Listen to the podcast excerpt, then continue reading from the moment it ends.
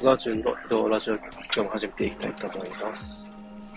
えー、今日はですね、えー、施設専用レーンの引っ込みについて話していきたいと思います。えー、まあ、そうでないとこもあるんですけど、ほとんどの、えー、まあ、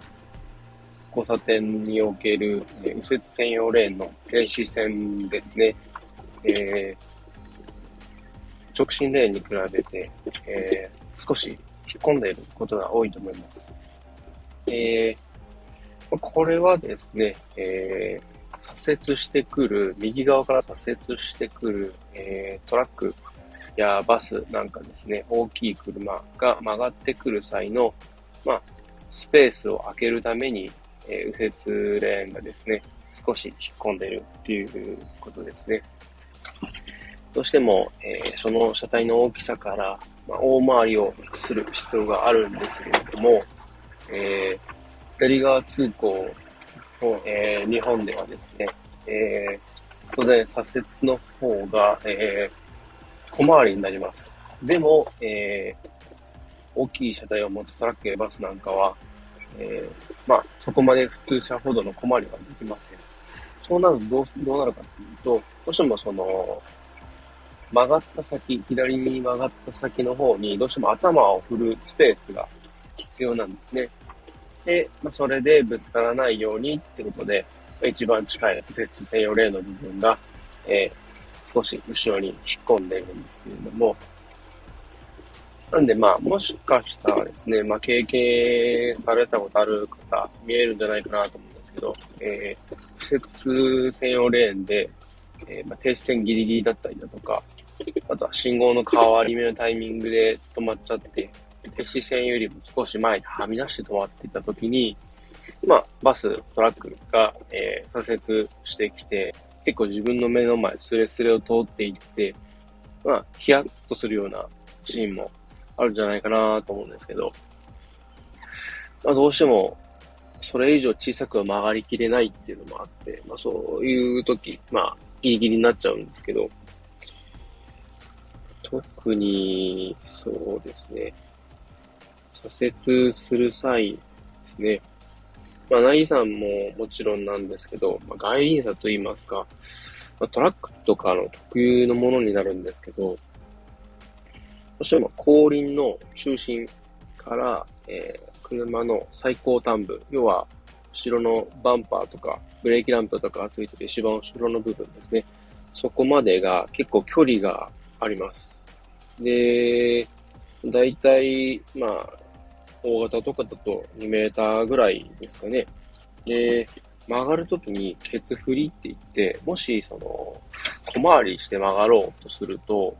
えー、もし左折を例に挙げると、右側に後輪よりも、えー、後ろの部分が、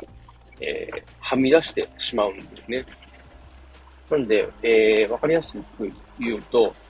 極端な話、えー、左折時に、えー、一番左車線の曲がろうとしているトラックの、えー、後ろの部分ですね。そこが、えー、車線の、えー、まあ、T 線や白線なんかを越えて、隣のレーンまではみ出してしまうんですね。そうなると、当然横のレーンを走っていた車に接触してしまうんですけれども、まあ、トラックやバスの運転手なんかはそこも頭に入れた上で、えー、なるべくこう、はみ出さないように、えー、そして、えー、左前の、まあ、スペースに注意しながら、えー、かつ、左後ろの、まあ、巻き込みとかですね、自転車や行者などの巻き込みなんかも、え、ミラーとかで確認しながら曲がってるわけでして、え、これはですね、僕がトラック乗るまでは、ま、そこまでこう意識してなかった部分にもなるんですけど、結構、まあ、曲がるとき、トラックやバスの運転手っていうのは、いろんなところを見ています。なんで、まあ、あれだけゆっくり、まあ、あの、速度を落として、安全を確認してから曲がってるんですけれども、そういう理由で、左前、左後ろ、で、右後ろ、なんかいろいろ確認してるんですね。なんで、まあ、もし、えー、まあ、日頃よく運転される方とかですね、えー、まあ、気づいた時でいいんで、えー、まあ、右折レーンとかですね、気持ちちょっと前を開けて止まるとか、そういう思いやりを持ったこう運転をしてもらえると、曲がってくる、ね、大きい車ですね、えすごい気持ちよく、え、曲がっていけるんじゃないかなと思います。実際僕としても、すごいスペース開けてくれてると、ありがたいなっていうふうに思いますし、